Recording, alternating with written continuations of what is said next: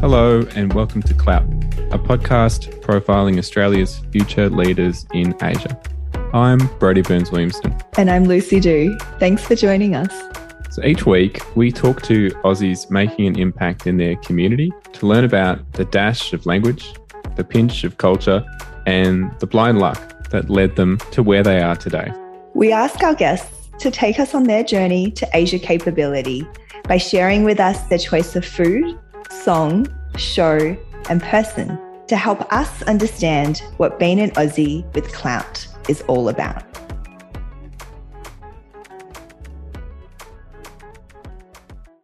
My guest today is Emma Pitt, an experienced professional in financial services and higher education in Australia and China.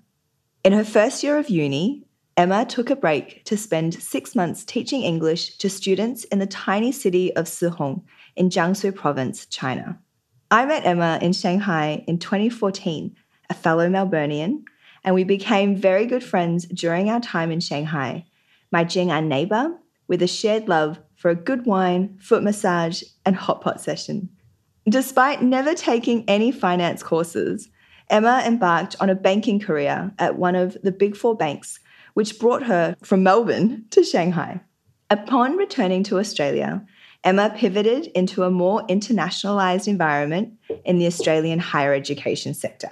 We asked Emma to take us on her journey to Asia capability by nominating a food, a song, a movie, and person that help us understand what being an Aussie with clout is all about. Let's start with your nomination of person. Who have you nominated today? Well, first of all, thank you very much, Lucy, for such a lovely introduction. It's really lovely and funny hearing that whole story put into words. The person I've chosen is my childhood friend, Muyun, who will probably be listening to this podcast because I will send it to her and I hope that she may be a guest in future.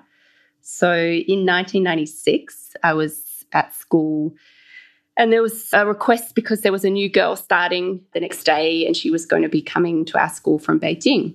Mm. And in those days, as you very well know, because you came at a very similar time, mm. this was 1996. I think you said you came in 1994. There were no Chinese kids at school no. from mainland China, not in the leafy suburbs of Armadale, especially, I, I, would say. So Muyun came, they asked volunteers to buddy up and help her settle in, which I did. And Muyun came, which was common in those days and probably still is, with her mum, who was spont to be an economics professor at Monash Uni. And her dad stayed back in China to work. Mm.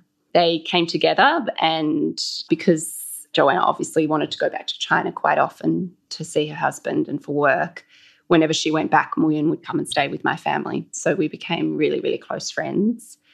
And I can remember that at the beginning, all she could say was, Where is the bathroom? I think it was even, Where is the washroom?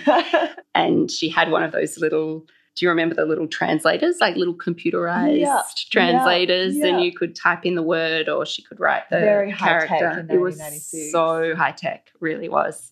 And that's how we got by with that and dictionaries and drawings. And she learned English super quickly because she was, you know, very mm. intelligent and it was total immersion and so, yes, we had a lifetime friendship. And then when I was, I think, 16 or 17, Muyun's mum pulled me aside and she was really, really lovely. She was just reminiscing about the early days and how glad she was that Muyun made a friend early because she'd been so nervous about what it would be like for Muyun at school. And she said, I just want to thank you for helping and being so nice in those early days. And I was thinking, oh, this is really nice. So lovely. And then she suddenly says, But you know what? Muyun did so well to learn English and you never bothered to learn any Chinese. and just a few months prior, this organization had come to my school called Gap Activity Projects, which is now called Latitude, to talk about volunteering opportunities for a gap year after you finished school. And one of the places you could go was China. Mm. So I thought, okay, perhaps this is the time to go to China. So I uh, signed up and went to Sihong in 2004 to teach English. Would you say that it was because of Muyun and maybe a bit of a push by Joanna that you ended up deciding to pursue Chinese It definitely was. Absolutely was because of them. In 1996 in Melbourne, no kids were really aware about China or thinking about China. So no. it was absolutely due to them coming to Melbourne and that fostering of my interests by her mum, like bringing mm. things back from China. I can remember we had to do a school project once where we could choose anywhere that we wanted to travel in the world. And Joanna brought back all these brochures with Guilin in them. Mm. And I was mm. just captivated by those mountains yeah. and, you know, the rivers. And I did my project about China. Thanks to them that I went on this journey, journey. I suppose you'd say. Yeah. Yeah. Yeah. That's great. And Muyun, you're definitely the next guest on this show. So I'll get Emma to, Dob to put us in touch. Yes. Yes. Well, now do you want to tell us what you have nominated as your song. Sure, yes. I picked a real mouthful of a song. So I've nominated Dao Lang, Arling Ling Arnian De Di Changxue, the first snows of 2002. Yeah. Yes. And I think you're going to play a little snippet of it because it's, yeah, it's one of those songs that people might think, what's that? But if you've been to China, you've heard this song, I'm yeah. sure. Let's have a listen.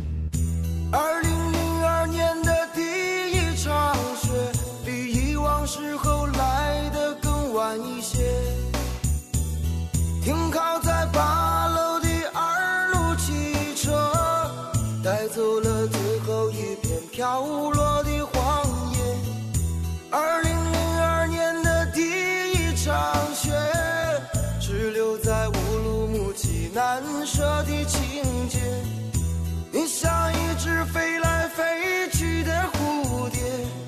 在白雪飘飞的季节里摇曳，忘不了把你搂在怀里的感觉，比藏在心中那份火热更暖一些，忘记了窗外的北风凛冽，再一次把温柔和缠绵重叠。How did you come to first hear it? As you mentioned in the intro, after my first semester of uni, I went to Sihong to do the volunteering as an English teacher. And Sihong is in Jiangsu province in the north, like quite close to Shandong. And it's a farming, fishing area. And at that time, 2004, it was really, really undeveloped. And I was at the number five middle school. So the students were really from tough upbringings. Like they were from all the little, very, very, very tiny, tiny, tiny towns scattered across the north of Jiangsu. And so the town itself, it's unrecognizable now, as is common mm. story in China. But it was probably a little, as we all were back in those days, we're a bit slow to come to new songs. So although that song I think came out in 2003 or maybe even 2002, in 2004 in Sihong, that was the only song that was being played everywhere in the supermarket, in the restaurants. All the kids had the little DVD single or whatever we had back then. And it's just such a great track. Like it's very emotive kind of sounding song. It is. I love that track. And also learning Chinese, like although I kind of still stumble over it, but like you can pick up words from that song mm. quite easily. There's like lots of familiar, yeah, familiar words. Have you tried to sing it at karaoke? yeah, I have. Of course, I have. that song was already special to me. So that was 2004, and then in 2007, I went back to China on an exchange to Beijing. And at the beginning, before I went for the like January February mm. semester, I think I was a semester before you went to yeah. Tsinghua. I went to Beida. And it was the year of the pig, I remember, in Beijing.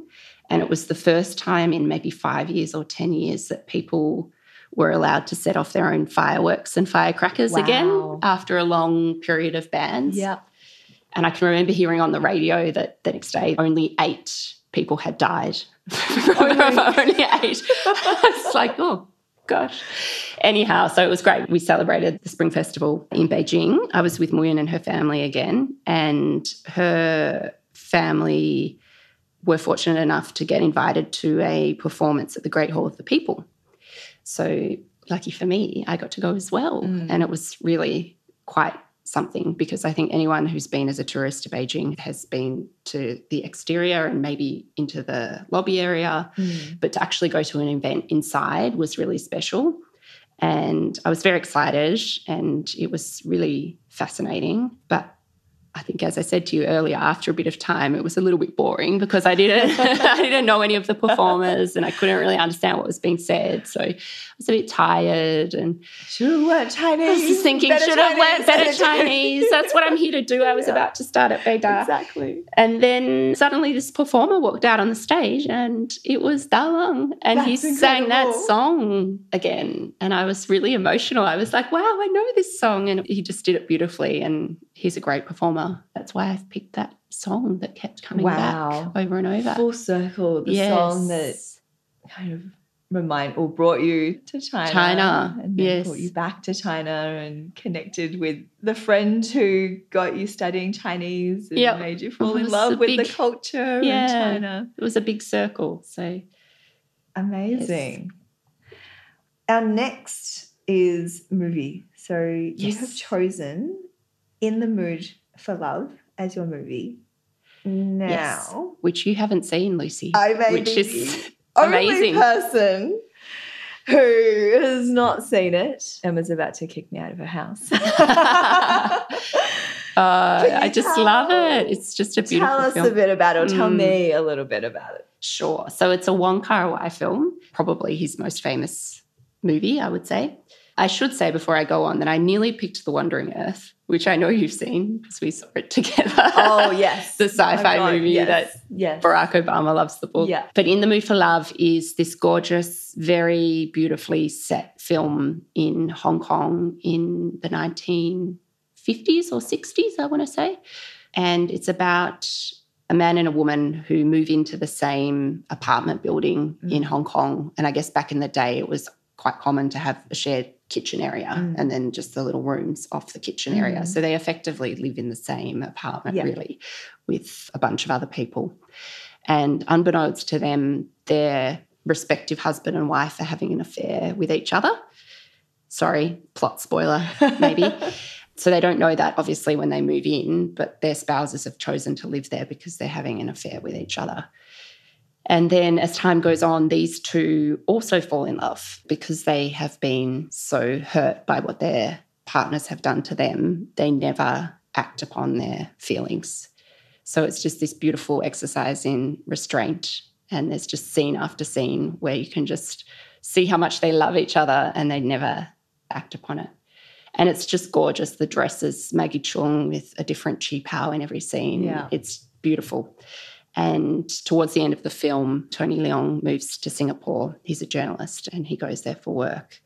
So they're separated forever. And there's one point, maybe I shouldn't spoil it, but No you know, spoilers. no, no spoilers. But needless to say, they don't end up together, but that's the way it feels that it should end. So it's a beautiful film. It's just so Hong Kong. It's just like Hong Kong. I really don't know what Hong Kong people feel about the film, whether they like it or not. I've never really asked. But I think for someone who dreams of going to Hong Kong, it's just a beautiful film. Yeah, yeah.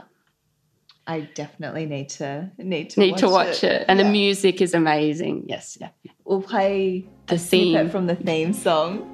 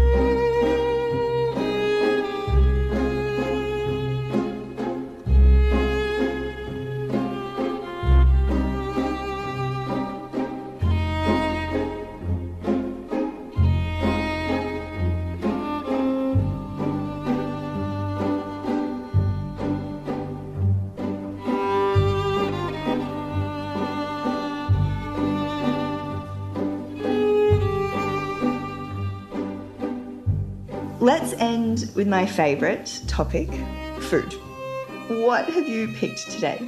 So I've picked xiaolongxia, which I think you would feel was entirely predictable because when we were living in Shanghai, I wanted to eat it every day. Every day. Basically. Yeah. Yeah, I think that was Um, one of the first meals you cooked for me when I came back to Australia. Yes, you can get great like prepackaged Yes. ones. Yes. So xiaolongxia is I've since learned also very popular in New Orleans and the southern states. It's a Creole dish as well. They're like little yabbies Mm. and in China they cook them in a variety of ways, but my favorite is in nice spicy peppery Mm. sauce, great with the nice cold beer.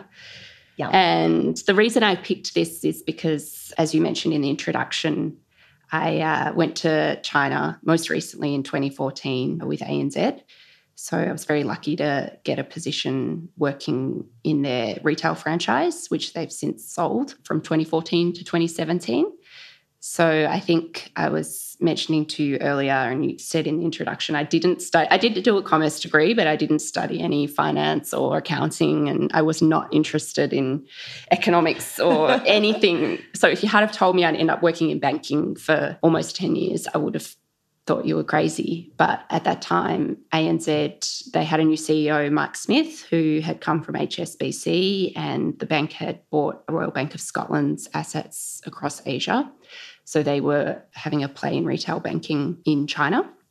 So I was very lucky that I got into the grad program at ANZ primarily, I think, because I was interested in working in China and mm. could speak some Chinese. And I don't think I ever would have worked in banking otherwise, but it worked out very, very well for me. And I did the grad program, then I was working in a marketing function in Melbourne. And a colleague, Victor, who then became my boss because he was from Hong Kong, his wife, Shanghainese. So they moved to Shanghai. And about two years later, he was hiring and Mm. contacted me and had lots of faith in me to go up to China and work for him. So that was great. And, you know, it was just being an expat in China or being an expat anywhere is, is fabulous, but especially in a place that you really, really wanted to live and work. So that was a special time. And then where I'm going off track here, the, the food. The food, the, the food. crayfish. So I think, yeah, I, I was just thinking about it and I felt that that was a dish that my Shanghai colleagues, because I was working in retail banking, my, most of my colleagues were Shanghai local Mm. people. And it was a little difficult to break through because I don't know if it's a stereotype or it's true, but Shanghai people are probably a little less outgoing than some other regions of China.